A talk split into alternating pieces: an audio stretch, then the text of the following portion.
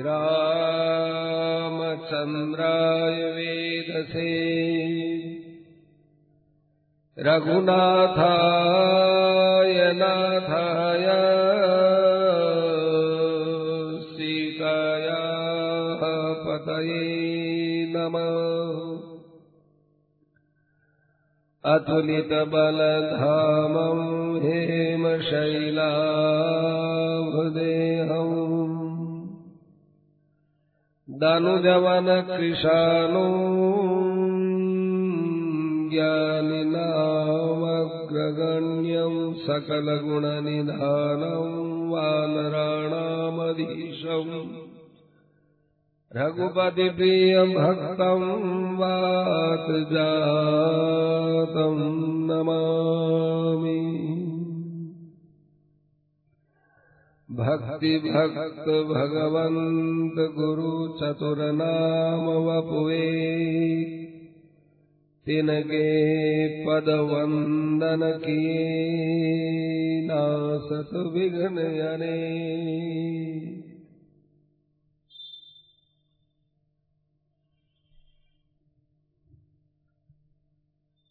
भक्तमाल का अर्थ होता है भक्तों की माला जैसे ये माला है, मिनिया रहता है बीच में, सूत है, कोई तार है, ये माला है ये तो ये तुलसी माल है।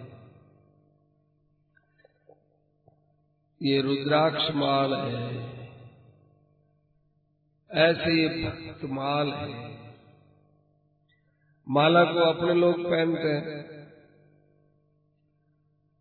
जो जप करने वाला होता है, वो माला रखता है। और भक्तमाल को भगवान पहनते हैं।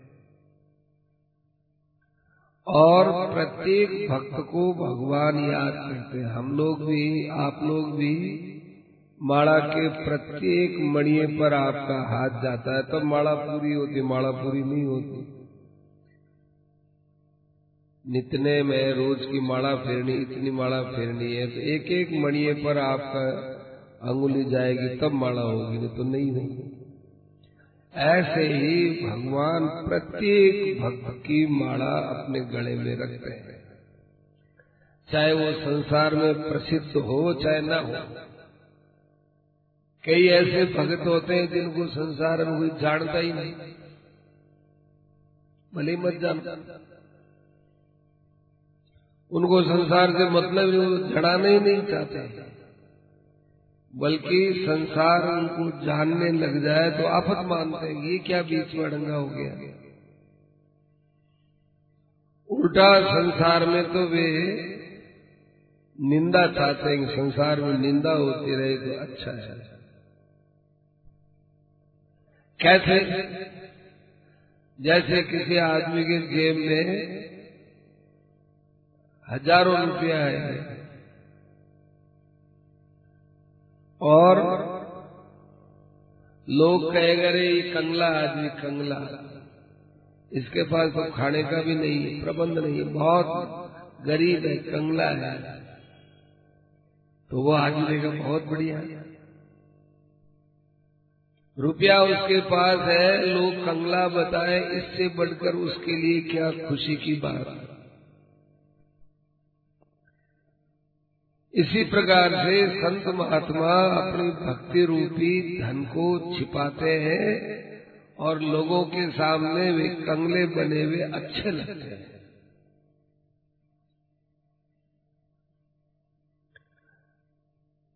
तो जानो चाहे न जानो, जगत में लोग पहचान करें या न करें, पर भगवान प्रत्येक भक्त को जानते हैं, सबकी भक्ति को भी जानते हैं।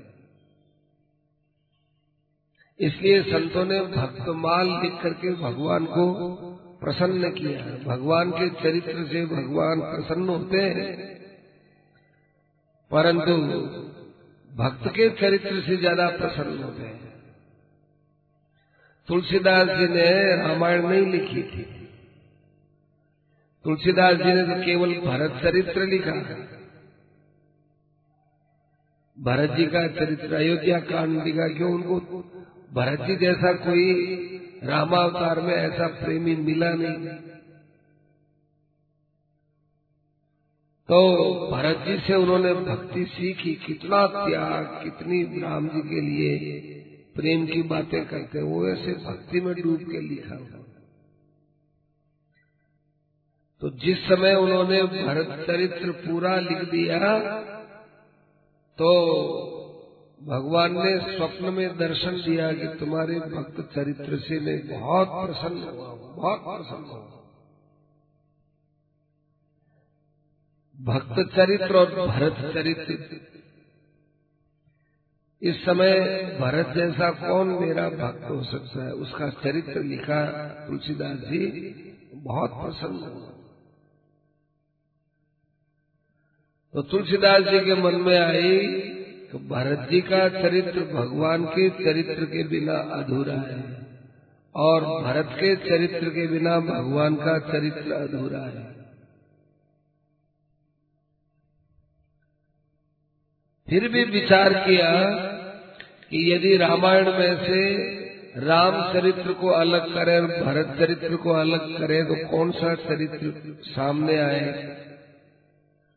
कौन सा चरित्र बड़ा माना जाए?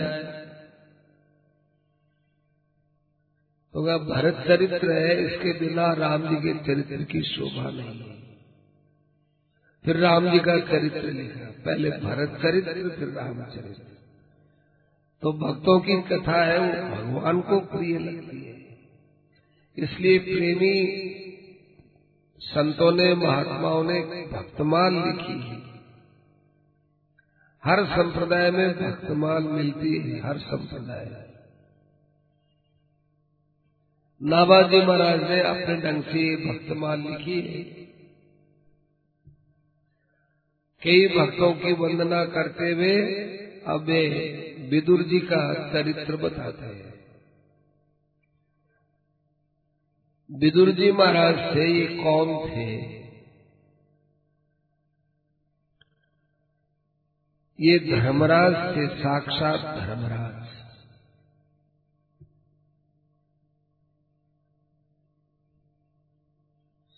धर्मराज धर्मराज से ये विदुर जी महाराज।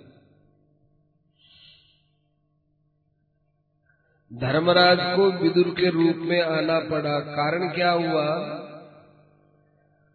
कि मांडव्य ऋषि थे, वो अपने आश्रम के अंदर तपस्या कर रहे थे। तो एक बार नगर में चोरी हो गई। बहुत बड़ा डाका डाल दिया। तो राजकुमार और सैनिक सब उन चोरों को तलाश करने के लिए चारों तरफ़ से अपने नगर के जंगलों को घेर लिया। चोरों ने देखा कि अब बड़ा मुश्किल काम। बचना बड़ा मुश्किल। है तो उन्होंने वो धन लेकर के मांडव्य ऋषि के आश्रम में उन्होंने धन रख दिया और स्वयं भी वहीं जाकर छिप के बैठ गए। इधर बहुत उच्च स्तर पर तलाशी हो रही थी। जंगल के अंदर सब जगह को ढूंढते ढूंढते मांडव ऋषि के आश्रम में भी आ गए। ऋषि बिचारी तपस्या कर रहे थे। चोरों ने चुपचाप तो रख दिया, सामान छिप गए तो वो अंदर पुलिस गई, पकड़े गए। सामान भी बरामद हो गया, चोर भी मिल गए। अब मांडव ऋषि ध्यानस्थ बैठे थे ये है चोरों का सरदार। उसको पकड़ लिया। मांडवी ऋषि ने क्या बात है भाई? कि एक तो आप चोरी करते हो फिर साधु संतों का स्वांग बनाकर या ध्यान लगाने के लिए बैठे हो। हम जानते नहीं क्या? ये चोर तुम्हारे तो है गैंग तुम्हारी है। आश्चर्य पड़ गई मेरा तो कोई इनसे जान पहचान ही नहीं। कि चलो राजा के ले गए। राजा ने कहा कि सबको सूली पर चढ़ा दो। जितने चोर थे उनको सबको सूली पर चढ़ाया, वो मर गए। मांडव ऋषि मरे नहीं। वो सूली पर ऐसे ही बराबर रहे। सूली पर ही बैठ करके वो तपस्या करने लगे। राजा ने देखा कि ये क्या बात है भाई? सूली पर बैठा हुआ है, इसके कोई सूली जड़ती नहीं है, तपस्या कर रहा है। ये कोई बड़ा संत है। उसको नीचे उतारा। राजा ने खूब क्षमायाचना की। और सब प्रकार से अपराध क्षमा करने के लिए कहा। तो कह दिया अच्छा ठीक है वही। मेरे किसी कर्म का ही फल है। किसी क्यों आदमी को कोई दंड मिलता है तो वो दंड उसके कर्मों के फल से मिलता है, चाहे इस जन्म का हो, चाहे किसी जन्म का हो, आदमी को पता नहीं चलता। राजा ने कहा, महाराज, मेरे से पाप हो गया। मैंने बताया ना, मेरे किसी कर्म का फल होना चाहिए। बेकसूर किसी को दंड मिल जाए, भगवान के यहाँ कोई ऐसा कानून नहीं है। राजन, तुम्हारे कानून में कहीं गलती हो सकती है, भगवान के कानून में कहीं गलती नहीं होती। राजा ने कहा, महाराज, मैं तो मेरे ही कानून में गलती मानता हूँ। तुम्हारे कानून में यदि गलती थी तो इतनी थी कि तुम इस जन्म की बात देख सकते थे। जन्म जन्मों की बात तो भगवान जानते हैं। अब वो जो सूली पर चढ़े थे ना तो थोड़ी सी सूली का अणी भाग, आगे का भाग उनके शरीर में चुभ गया तो हरदम उनको कष्ट देता था। तो बड़ी पीड़ा होती थी। उनका नाम था अणी मांडव जी। अणी कहते हैं अग्रभाग। तलवार की अणी सूली की अणी, सुई की अणी। जो तीखा भाग होता है, उस तीखा भाग ये अणी कहलाता है। तो मांडवी ऋषि ने विचार किया, राजा को तो समझा दिया, आगे विचार किया कि ये किस, कौन से कर्म का फल हो सकता है, धर्मराज को पूछो। तो मांडवी ऋषि अपने समाधि से, अपनी तपस्या से सीधे यमराज के वहाँ गए। और जाकर के यमराज से पूछा, यमराज जी, बेकसूर मुझे सूली पर चढ़ाया गया। ऐसा मैं मानता तो नहीं हूँ, पर इस जन्म में कोई मैंने अपराध किया हो, और जिसके लिए मुझे ले गए वो चोरी तो मैंने की नहीं थी। कौन से अपराध से मुझे सूली पर चढ़ाया? तो धर्मराज ने कहा कि देखिए, मैं आपको बताता हूँ, इस जन्म में आपसे भूल हुई है। आप छोटे बच्चे थे। तो उस समय एक पतंगा था, उसकी पूंछ थी, उस पूंछ को आपने खींच दिया था। लोगों को पता नहीं कई बार हम चलते हैं कीड़िए मरती हैं, पाप लगता है। सूरदास चलता है और कोई प्राणी मर जाए तो उसको पाप नहीं लगता। हम लोग आँखों वाले हैं और हम लोगों से यदि कोई भूल से मर जाए, कोई प्राणी तो पाप लगता है, क्योंकि भगवान ने आँख दी है। यू होके चलते हैं, नीचे देख के चलना चाहिए। कई के लोग मक्खी, मच्छर को उड़ाते यूँ करके उड़ाते वो मच्छर या मक्खी मर जाती उसको यूँ उड़ाना चाहिए, उड़ जाए, मरे नहीं। किसी प्राणी को मारने का हमें कोई अधिकार नहीं। मार वो सकता है जो उसको जिला सकता है। जो प्राण दे सकने की योग्यता रखता है, वही प्राण दे सकता है। तो तुमने उसके पंखड़ी में हिलाई तो तुमने पाप किया। पाप किया तो तुमको सूली पर चढ़ना पड़ा। मांडवी ऋषि ने कहा कि उस समय मेरी कितनी अवस्था थी? मैं कितना छोटा था? यही बस तीन चार बरस के थे। कि तीन चार वर्ष का बच्चा कुछ भी पाप करता है, वो तो पाप लगता नहीं। इतना छोटा सा बच्चा है और घर में पिस्तौल भरी पड़ी है। और उस बच्चे ने यूँ करके खटका दबा दिया। खिलौना समझ के यूँ करके किया, खटका दबाया, कोई आदमी मर गया। तो बताओ उसको कोई जेल खाना होगा, उस पर मुकदमा चलेगा, क्या होगा, उस पर कुछ नहीं होगा। बल्कि पुलिस यही कहेगी कि भाई ये पिस्तौल यहाँ भर करके किसने रखी आपके परिवार में से किसने रखी? कोई कहेगा, साहब, मैंने रखी। तो चलो जेल में। साहब, मेरे पास तो लाइसेंस है और मैंने चलाई नहीं। अब घर में कोई मर गया तो मैं नहीं। ये गलती तुम्हारी है। बच्चे को क्या पता है, कोई मरता है, जीता है उसको ये तो खिलौना समझ के उठाया। तुमने इसको लोडेड रख के क्यों किया? इसको गोली से भर के क्यों रखा? कसूर उसका माना जाए ऐसे ही मैं तो तीन चार वर्ष का, दो तीन चार वर्ष का था। मुझे न तो धर्मशास्त्र का ज्ञान, न मुझे व्यवहार शास्त्र का ज्ञान, न मुझे जीने मरने का ज्ञान जीना क्या होता है, मरना क्या होता है, मुझे क्या पता? उस अवस्था के कर्म लागू भी नहीं होते। उस अवस्था का कर्म यदि तुमने समझ करके मुझे दंड दिया है तो मैं भी तुमको शाप किसने कहा? मांडवी ऋषि किसको? यमराज जी यमराज जी ने कहा, गलती तो हो गई। देखो, बड़े आदमी वो होते हैं जो अपनी गलती स्वीकार कर लेते हैं।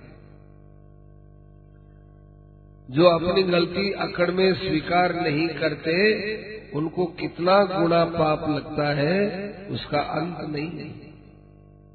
अंदर से जानते हैं कि गलती है। ऊपर से बहानाबाजी बनाते हैं और गलती स्वीकार नहीं करते नहीं करते भयंकर दंड मिलता है। भयंकर। यमराज जी ने कह दिया साहब भूल हो गई। गलती तो हो गई। तो मांडे भी ऋषि ने कहा कि मैं तुमको शाप दूँगा। तुम्हारा शाप दे देना। पर तीन बात का शाप मत देना। एक तो मुझे राजा होने का शाप मत देना। एक दासी पुत्र होने का शाप मत देना। और एक चंडाल होने का शाप मत देना। बाकी कोई शाप नहीं देना। तो कहा कि मैं तुमको राजा होने का ही शाप दूँगा। और दासी पुत्र होने का ही शाप दूँगा। और चंडाल योनि में जन्म लेने का भी तुझे शाप दूँगा। शाप तो दूँगा, यही दूँगा। कि महाराज ये तुम्हें चाहता नहीं तो शाप तो एक दंड होता है ना। दंड तुम्हारी चाहने से होता है कि दंड देने वाले की चाहना से होता है। तुम्हारी चाहना से देता तो वो वरदान कहलाता है। मैं तो दंड देने आया हूँ, वरदान देने थोड़ी आया हूँ। तुम राजा नहीं बनना चाहते हो, राजा बनना पड़ेगा और राजा बन करके सुख भोगोगे नहीं, राजा बन करके तुमको बहुत कष्ट उठाना पड़ेगा। और दासी पुत्र बनोगे तो तुम दासी पुत्री कहलाओगे और अपने परिवार में, अपने लोगों से तुम बड़े अपमानित होकर के रहोगे। और चंडाल हुए तो तुम कुत्तों का मांस खाओगे। अच्छी बात है, जो आप साप देंगे वो लेंगे। सौ बरस की आपकी आयु बताते हैं, सौ बरस तक आपको ऐसा होना पड़ेगा। तब वही धर्मराज जी, राजा युधिष्ठिर के रूप में, और वे ही धर्मराज जी दासी पुत्र विदुर के रूप में रहे। ये दो रूप उन्होंने एक एक साथ यहाँ काट लिया अब युधिष्ठिर महाराज कितने कष्ट में रहे थे, सबको बताइए। और स्वपथ भक्त होकर के वाल्मीकि के रूप में उन्होंने उस साप को सफल किया। वाल्मीकि बने तो यही धर्मराज जी, वाल्मीकि जी बने थे। चंडाल थे पहले, लूटते, खसोटते थे। डाकू थे। और आगे जाकर वाल्मीकि बन गए। तो धर्मराज पढ़ा भी नहीं गया और उनको दंड भी मिल गया। महात्मा विदुर जी का जन्म हुआ। इनको धर्म, अर्थ, काम, मोक्ष का खूब अच्छा ज्ञान था। आत्म कल्याण के विषय में खूब अच्छी तरह से जानते थे। इन्होंने एक सिद्धांत बनाया विदुर जी ने त्यजेद एकम कुलस्यार थे अपना कुल का यदि कल्याण करना हो और उसमें एक आदमी गड़बड़ हो तो उस एक आदमी का त्याग कर दो। जैसे हमारा सारा शरीर ठीक है। परंतु ये अंगुली हमारी खराब हो गई। यदि इसको काटना पड़े तो काटा त्यजेद एकम कुलस्यार थे और ग्रामस्यार थे कुलम त्यजेद और यदि गाँव के पूरे गाँव का हित होता हो, और उसमें यदि हमारा कुल नहीं मानता हो तो कुल का त्याग करो, सारे गाँव के हित वाली बात करो। त्यजेद एकम कुलस्यार्थे ग्रामस्यार्थे कुलम त्यजेत। ग्रामम जनपद जनपदस्यार्थे। और पूरे मंडल का, पूरे ज़िले का यदि कल्याण करना हो और हमको यदि गाँव छोड़ना हो तो गाँव को छोड़ दो। और आत्मार्थम पृथ्वी त्यजे और आत्म कल्याण करना हो तो पृथ्वी का त्याग, सब कुछ का त्याग कर देना चाहिए। ऐसी बात ये सिद्धांत रख करके चलते थे विदुर जी, इसलिए उन्होंने धृतराष्ट्र से कहा कि तुम दुर्योधन का त्याग कर दो, सारे कुल में शांति रहेगी। विदुर जी के जीवन की सबसे बड़ी विशेषता थी कि ये कभी अन्याय के सामने झुके नहीं और अधर्म का वैभव उनको कभी सुहाया नहीं। इतने बड़े बड़े महल थे सबके। पर विदुर जी अपनी औकात में रहते थे। घास फूस की कुटिया दासी पुत्र रहते उसी हिसाब से बहुत सामान्य जीवन। और प्रधानमंत्री थे हस्तिनापुर के। पर रहते थे अपने सीमा में। कौरवों ने पांडवों के लिए कितने कितने कुचक्र किए, उन सब कुचक्रों से विदुर जी ने बचाया है। लाक्षागृह के अंदर पांडवों को भेजा गया तो विदुर जी ने मिलिच्छ भाषा में युधिष्ठिर को समझा दिया। कहने लगे, देखो, चूहा कैसे रहता है? चूहे की तरह रहो। समझ गए कि हाँ चूहे की तरह रहने का अर्थ है जहाँ भी रहो, चूहा कभी अपने बिल में एक रास्ता नहीं रखता है। यदि एक रास्ता रखे तो चूहों को सांप कभी खा जाए इधर से सांप चलेगा, चूहा इधर से निकल जाएगा, उधर से निकल जाएगा, उधर से निकल जाएगा। कई रास्ते रखता है। चूहे की तरह रहना और भी कई बातें बताएँगे तो विदुर जी महाराज, ये इतनी बातें बता दिए तो लाक्षागृह के अंदर जो देखे कि हाँ ये सब जलने की पदार्थ है, वहीं अंदर से भीमसेन ने खोद सुरंग। बहुत दूर तक सुरंग खोद फिर वो उन लोगों ने लाए लगाई, लाए लगा करके सब निकल गए।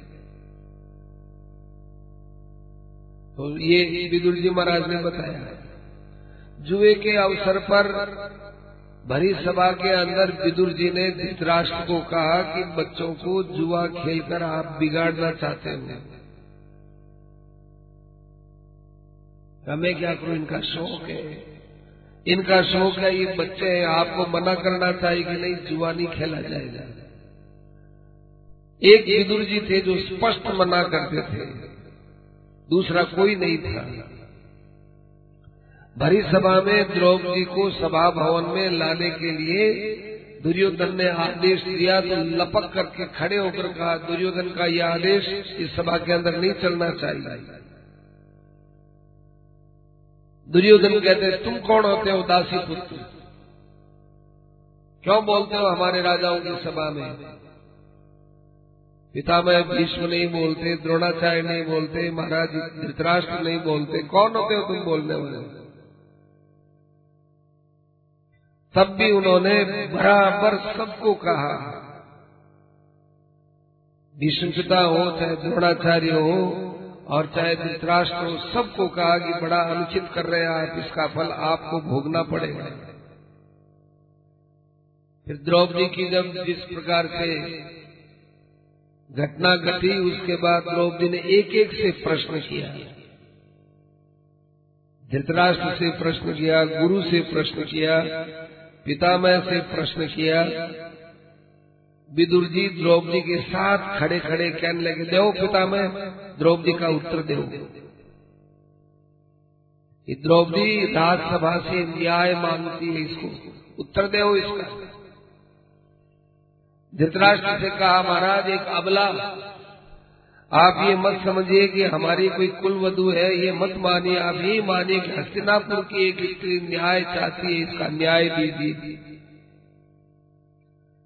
धृतराष्ट्र ने कहा कि तुम मत बोलो विदुर क्यों नहीं बोले? मैं भी तो हस्तिनापुर का नागरिक हूँ। इसका उत्तर दीजिए।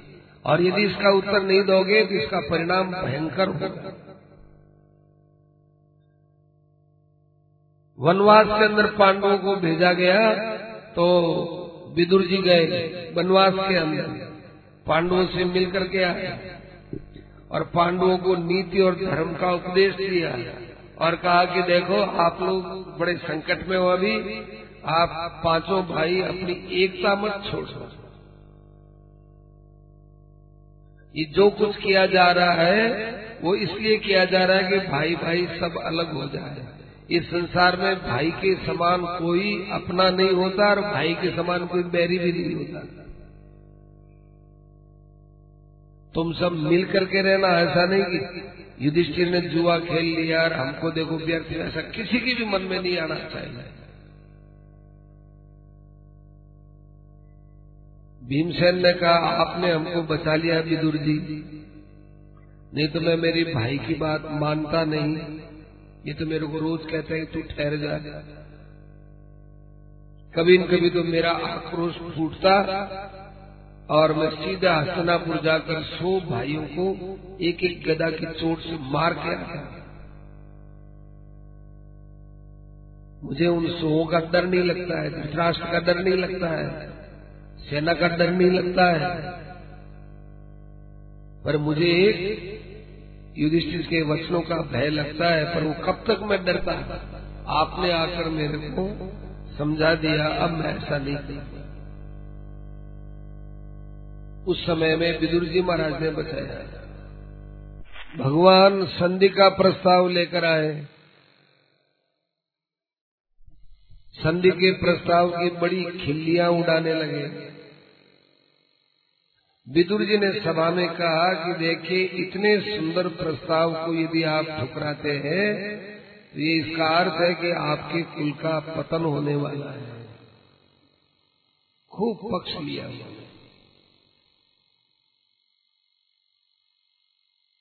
दुर्योधन ने कहा कि अब साहब लंच का समय हो गया, भोजन करो। भगवान से कहा, अब भोजन का समय है, आप भोजन कीजिए, विश्राम कीजिए। भगवान ने कहा कि संप्रीति भोज्यान्नानी जहाँ संप्रीति होती है, प्रेम होता है, वहाँ भोजन होता है। और यह आपत भोज्यानि व पुनः जहाँ कोई आफत आ जाए, खाने को नहीं मिले तो खाए। न तो संप्रिय से राजन, तेरे अंदर तो प्रेम नहीं है, कैसे मैं भोजन करूँ? और न से आफत गता वह मेरे कोई आफत नहीं है तो मैं क्यों भोजन करूँ? भोजन दो जगह होता है। जो भोजन करिए, राजन विपत्ति पड़े के प्रीत। या तो विपत्ति आ जाए, क्या करे? खाना पड़ेगा, इसलिए खाओ, भाई, और तो कुछ उपाय नहीं। तेरे प्रीति न मेरे विपदा। यही बड़ी विपरीत। मैं क्यों भोजन करूँ तेरे यहाँ बता तेरे अंदर तो प्रेम नहीं, मेरे पर आफत नहीं। है कहा दुर्योधन ने भी न कहने वाले वाक्य कहे कि माखन तो चोर चोर के खाते थे। वहाँ कौन सी प्रीति थी? उसने भगवान ने कहा, उस लीलाओं में हाथ मत डालना दुर्योधन। बहुत महँगा पड़ जाएगा।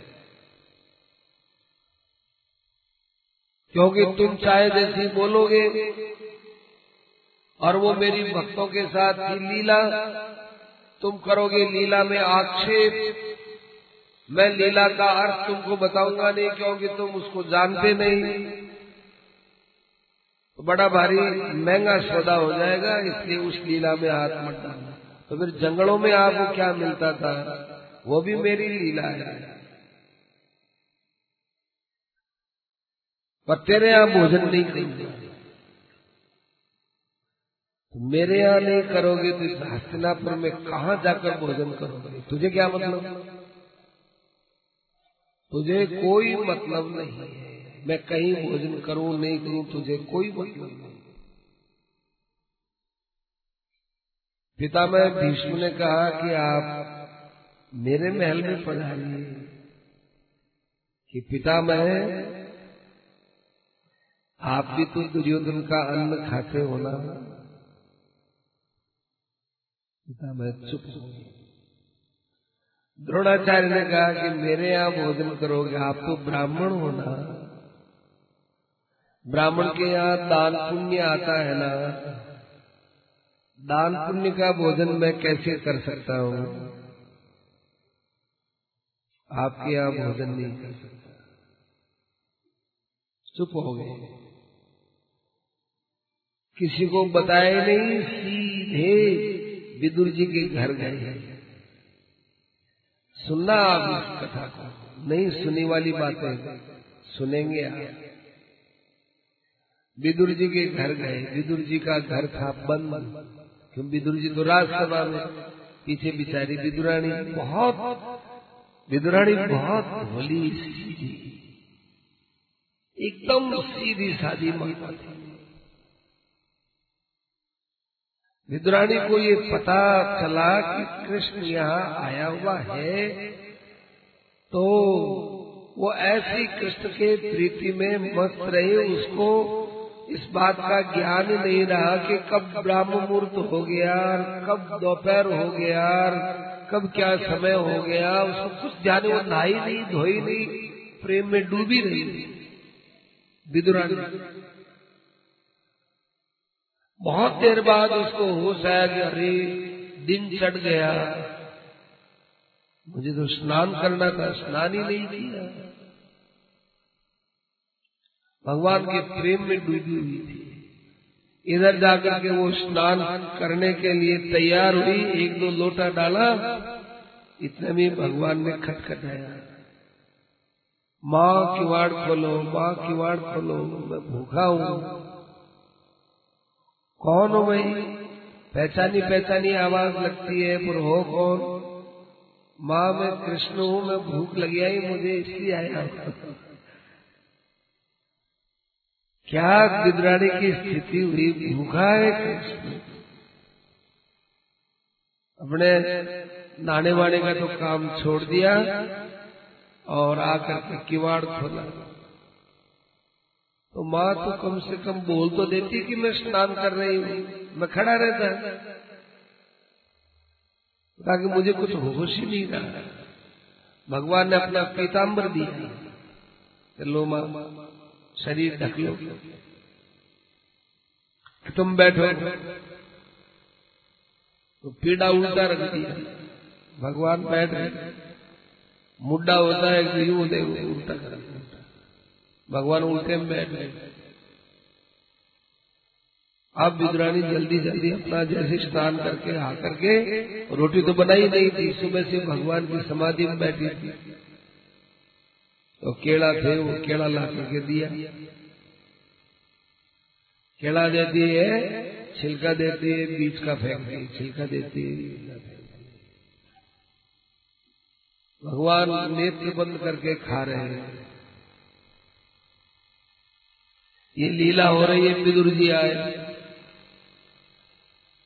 विदुर जी आए, आते ही विदुर जी, ये सब देख करके इतने ज़ोर से डांटे अपनी पत्नी को, तू कैसी है? तुझे पता नहीं क्या खिला क्या खिला रही है? उसको होश ही नहीं था बेचारी। ज़ोर से डांटे।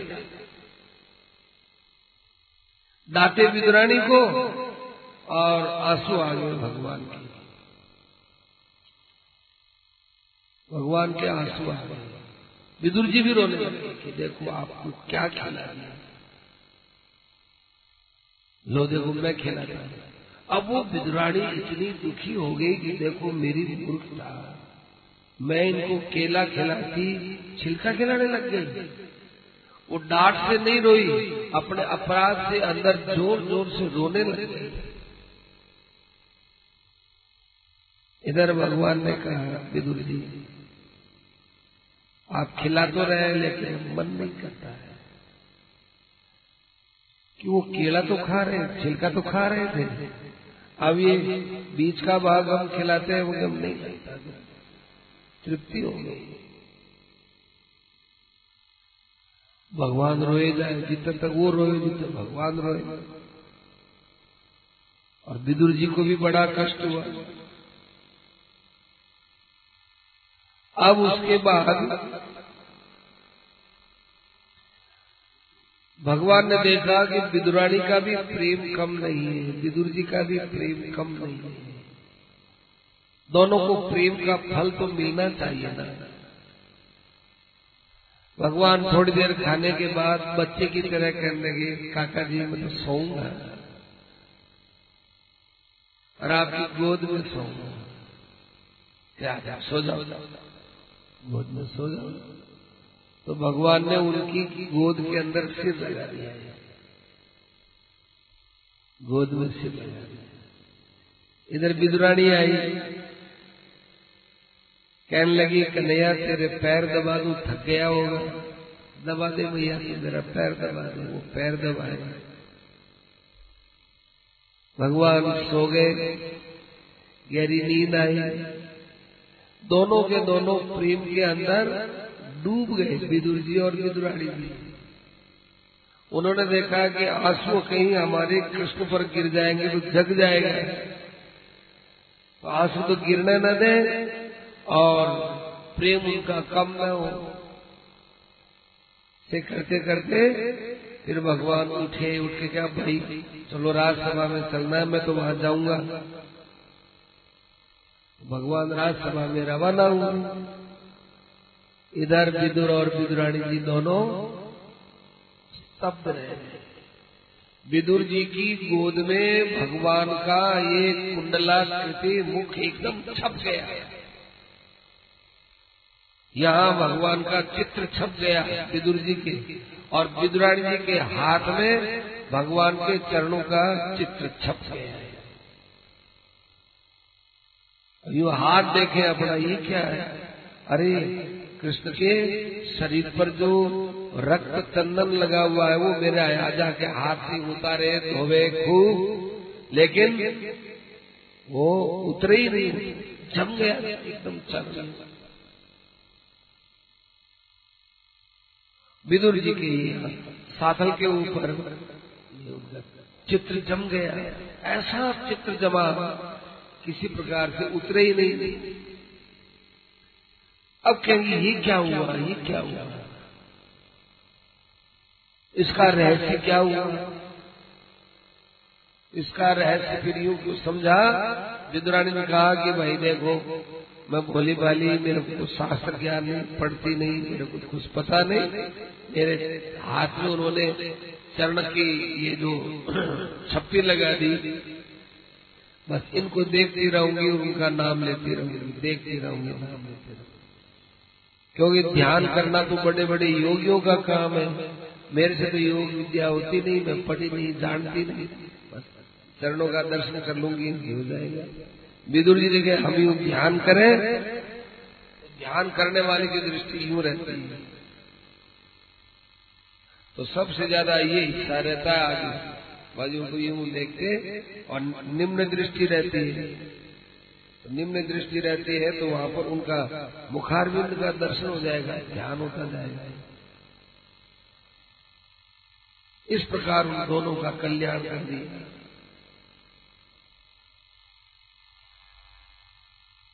ऐसे विदुर जी महाराज की कथाएँ थी।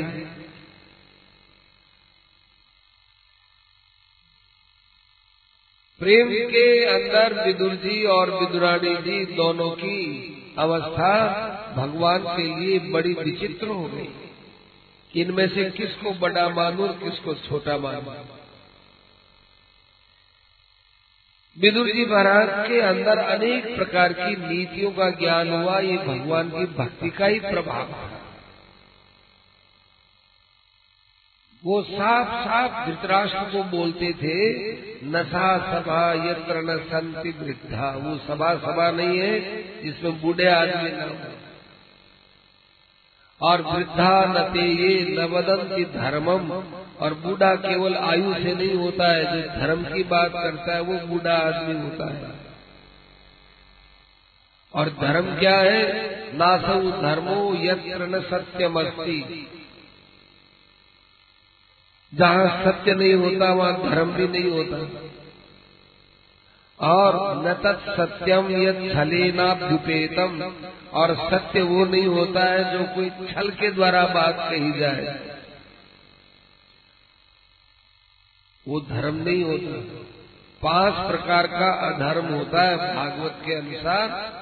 उसमें शब्दों का तोड़ मरोड़ के अर्थ करना वो भी छल माना जाता है वो धर, अधर्म माना जाता है। ऊपर से धर्म दिखता है पर वो धर्म नहीं होता। दूसरी बात उन्होंने भरी सभा के अंदर ये बात बताई द्वादो पुरुष राजन स्वर्ग से ऊपर तिष्ठत है। दो आदमी स्वर्ग के ऊपर राज्य करते हैं। दो आदमी। कौन? प्रभुश्च क्षमया युक्त है। सामर्थ्यवान होकर क्षमा कर दे। किसी का गल कोई अपराध हो गया, गलती हो गई, जानबूझ के भी किया होगा किसी ने तो क्षमा कर दे। सामर्थ्यवान होकर के क्षमा कर सामर्थ्य है नहीं क्षमा कर दी, क्या मतलब? सामर्थ्यवान है, दंड देने में समर्थ है, फिर भी क्षमा कर दे। एक तो वो आदमी स्वर्ग के ऊपर शासन करता है। और दूसरा दरिद्रस्त प्रदानवान जो है तो स्वयं दरिद्री, फिर परंतु यथाशक्ति दान करता है, यथाशक्ति। महाराज जी कहते थे कि जितना दान गरीब आदमी करता है, उतना दान धनी आदमी कर नहीं सकता। पाँच रुपए में से एक रुपया क्यों साहब, गाय के लिए देना है तो गरीब आदमी पाँच रुपए में से एक रुपया दे देगा। लेकिन सौ रुपए वाला होगा, वो बीस रुपया देने में थोड़े ज़ोर आएगा। और लाख रुपए में से बीस हज़ार देना और भी मुश्किल होगा। और करोड़ रुपए में से बीस लाख देना असंभव है। बीस लाख दे देंगे क्या? दिखने में बीस लाख बहुत बड़ा दिखता है, परंतु पाँच रुपए में से जो एक रुपए वाला दान करता है, उसके पास पाँच रुपया और कोई नहीं, पाँच रुपए में से एक रुपया। आराम से दान कर देगा। लेकिन एक करोड़ वाला बीस लाख रुपया दान, प्रसन्नता से दान नहीं कर सकता। इसलिए दान गरीब आदमी का ही ऊँचा माना जाता है। तो प्रभु क्षमया युक्तो दरिद्रश्च प्रदानवान।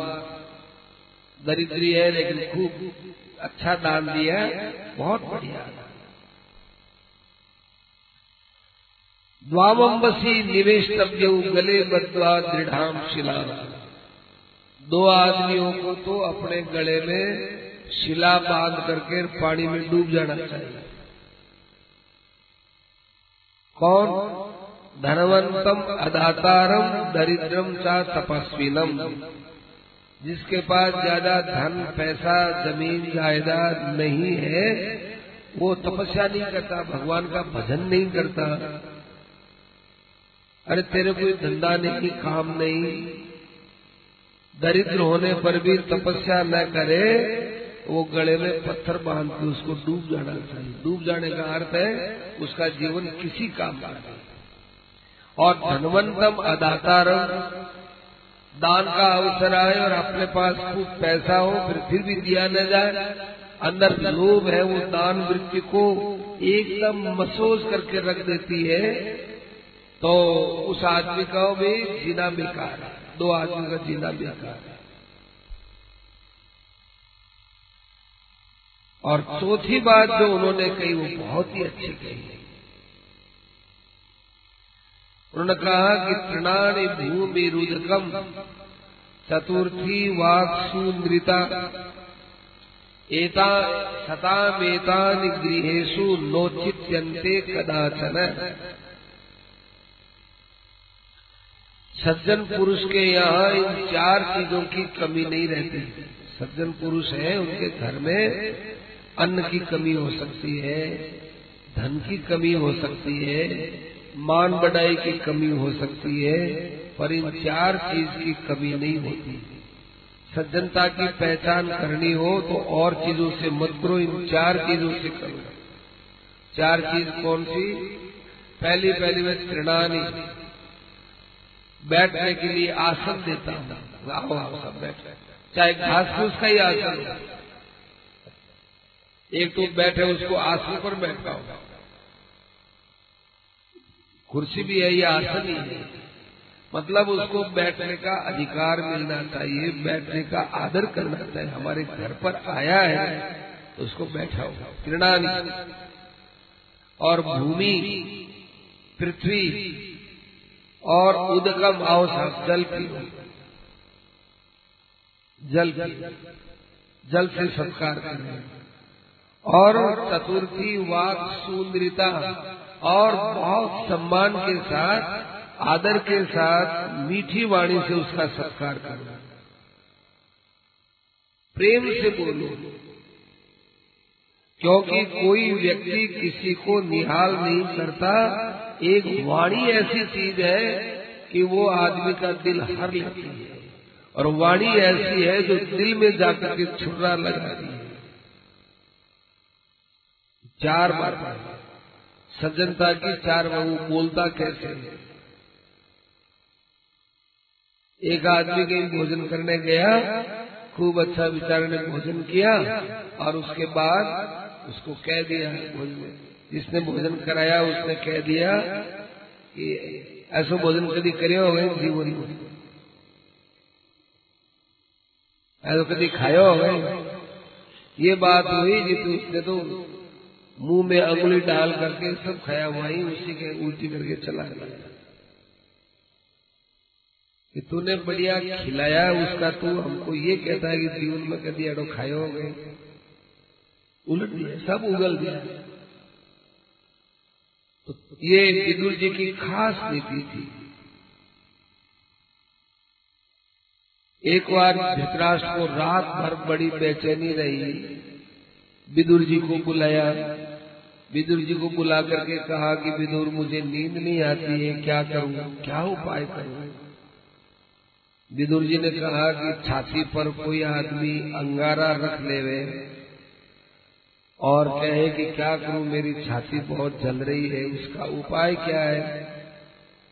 क्या बात करते हो विदुर? इतने बुद्धिमान हो, हमारे प्रधानमंत्री हो, ये बात करते हो, उसको एक एक अंगारे को फेंक देना चाहिए। एक एक अंगारे को फेंक देना चाहिए। इसी प्रकार, हे महाराज, आपके यहाँ दुर्योधन महा अंगारा है अंगारा। उस अंगारे को फेंक दो, आपको बड़ी शांति मिलेगी।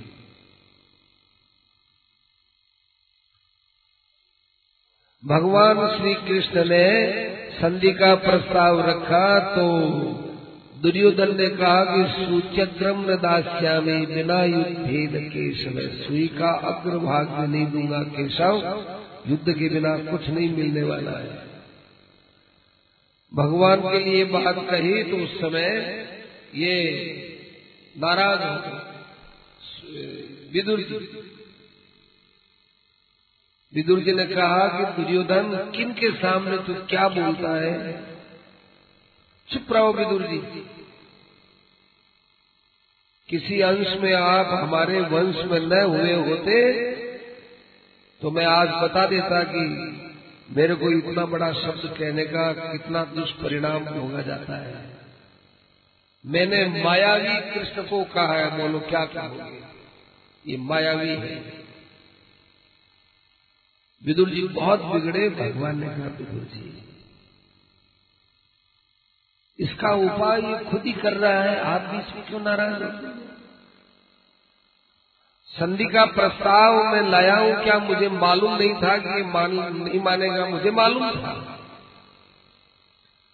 मैंने तो आप सब लोगों के सामने पांडवों को शुद्ध बताने के लिए पाँच गाँव का संधि का प्रस्ताव रखा कि पांडव कितने शांत और युद्ध से विरत रहने वाले हैं। भीमसेन ने सो को मारने की प्रतिज्ञा की है, फिर भी मैंने उसको अपने ज़िम्मेदारी पर पाँच गाँव से संतुष्ट करने का विचार किया। अब आप स्वयं सब जने सोच लेना कि पांडव युद्ध चाहते हैं कि ये युद्ध चाहता है। दुर्योधन ने कहा, मैं चाहता हूँ, मेरी शक्ति से युद्ध करूँगा, तुम्हारी माया वहाँ नहीं चलेगी। उसके बाद भगवान ने शांति की बात ही बंद कर दी। बड़े बड़े ऋषि मुनि भगवान से आकर जब भगवान जाने लगे तो कहने लगे, महाराज, आप सर्वज्ञ हो, भूत भविष्य को जानने वाले हो। आपको मालूम है कि ये लोग मानने वाले नहीं है, फिर आप क्या मुँह लेकर के आए, क्या मुँह लेके जा रहे हो? भगवान ने कहा कि मैंने अपना कृष्णावतार का प्रयोजन सिद्ध कर दिया। मैं संधि का प्रस्ताव दुर्योधन के लिए लेकर नहीं आया हूँ। मैं संधि का प्रस्ताव आने वाली पीढ़ी के सामने आदर्श रखने के लिए आया। मुझे द्रौपदी ने साफ़ मना किया कि आप संधि का प्रस्ताव लेके जा रहे हो और मैं आपकी बहन, आपकी प्रिया, आपकी लाडली और आप इतना करोगे मेरे साथ? मेरी चोटी खुली देखोगी? मैंने द्रौपदी को कहा कि द्रौपदी, एक स्त्री को नहीं देखना है मुझे, संपूर्ण स्त्रियों को देखना है। द्रौपदी ने भी कहा वापस, ये संपूर्ण नारी जाति का अपमान नहीं है बिल्कुल अपमान है? तो तुम संधि करके दुशासन के खून को मेरे मांग के अंदर नहीं लगाना देना चाहते क्या? द्रौपदी बहुत बेचैन होगी कृष्ण का हाथ पकड़ के रोकने लगी, नहीं जाने दूँगी भगवान को कहना पड़ा। कि द्रौपदी, इसमें जाने में मेरा बड़ा सम्मान होगा, इतिहास मेरा सम्मान करेगा। तुझे मैं बताना नहीं चाहता था पर दुखी हो रही इसलिए बता रहा हूँ, युद्ध तो होगा। अवश्य युद्ध होगा। मारे जाएँगे। तेरी कल्पना सच्ची होगी। राज्य तुमको ही मिलने वाला है। परंतु इतिहास कहेगा कि कृष्ण ने बीच बचाव नहीं किया, कोई रास्ता निकालता तो कुछ बात बैठ सकती थी। अब तक अधर्म के रास्ते पर चलने वाले ये लोग पतन पर चले और मेरी संधि की बात नहीं मानेंगे और पतन में जाएँगे। इसी प्रकार से जब भगवान की बात वहाँ नहीं रही, उसके बाद भगवान को उधर से निकल गए और विदुर जी ने भी अपना इस्तीफा दे दिया। विदुर जी महाराज ने कहा, जब यहाँ भगवान की नहीं चल दी तो मेरी कैसे चलेगी? भगवान हस्तिनापुर से रवाना हो गए। और फिर विदुर जी महाराज जंगलों में घूमने लगे। तब तक युद्ध भी हो चुका था, राजा भी हो चुके थे, भगवान कृष्ण परम धाम भी पधार चुके थे। फिर विदुर जी वापिस आए, धृतराष्ट्र को ले गए। धृतराष्ट्र को ले जाने के बाद देखो आप नई बात सुनोगे, धृतराष्ट्र का कल्याण हो गया। धृतराष्ट्र के कल्याण हो जाने के बाद जंगल में अकेले घूमते थे, अकेले, गंधमादन पर्वत की तरफ़। इधर विदुर जी की खोज करने के लिए महाराज युधिष्ठिर रथ पर सवार होकर खूब जंगल जंगल को छान दिया। खूब दूर तक घूमते घूमते एक जगह उनको एक दिगंबर महात्मा के दर्शन हुए, दिगंबर। हो कपड़ा वगैरह हो बड़ी जटा बदी हुई। अब पहचानने में नहीं आए। लेकिन वो दिगंबर महात्मा बैठे यू देखे, मेरे पीछे कोई रथ लेके आ रहा है देखे, अरे धर्मराज आ वो आगे जाने लगे। धर्मराज ने कहा, रुकिए रुकिए, कौन है आप? रुकिए, यदि विदुर जी है तो रुक जाइए। विदुर जी है तो आप रुक जाइए। रुक गए। रुक गए, तब उनको विश्वास हुआ कि विदुर जी है। अब विदुर जी को देखा तो एकदम कंकाल ये हड्डियों का ढांचा विदुर जी विदुर जी के चरणों में प्रणाम किया। बड़े प्रेम से विदुर जी ने उनको उठाया। और उठा करके विदुर जी धर्मराज को देखते हैं। धर्मराज जी ऐसे कैसे देखते हैं? तो प्यार से देखते थे मुझे। आज ही आँख निकाल कर कैसे देखते हाथ जोड़े खड़े चाचा जी, कोई अपराध हो गया? कोई मेरे से गलती होगी, क्षमा करना। नहीं, सीधे खड़े रहो। खड़े रहे और विदुर जी महाराज अपनी योग विद्या से धर्मराज युधिष्ठिर के अंदर प्रवेश कर गए। केवल ढांचा ढांचा वहाँ रहा और फिर युधिष्ठिर महाराज ने ढांचे का अंतिम संस्कार कर दिया। और फिर युधिष्ठिर महाराज अपने राजधानी में लौट आए। ये विदुर जी का बड़ा विलक्षण चरित्र है। अब आगे सुदामा जी का चरित्र आएगा। श्रीमन नारायण नारायण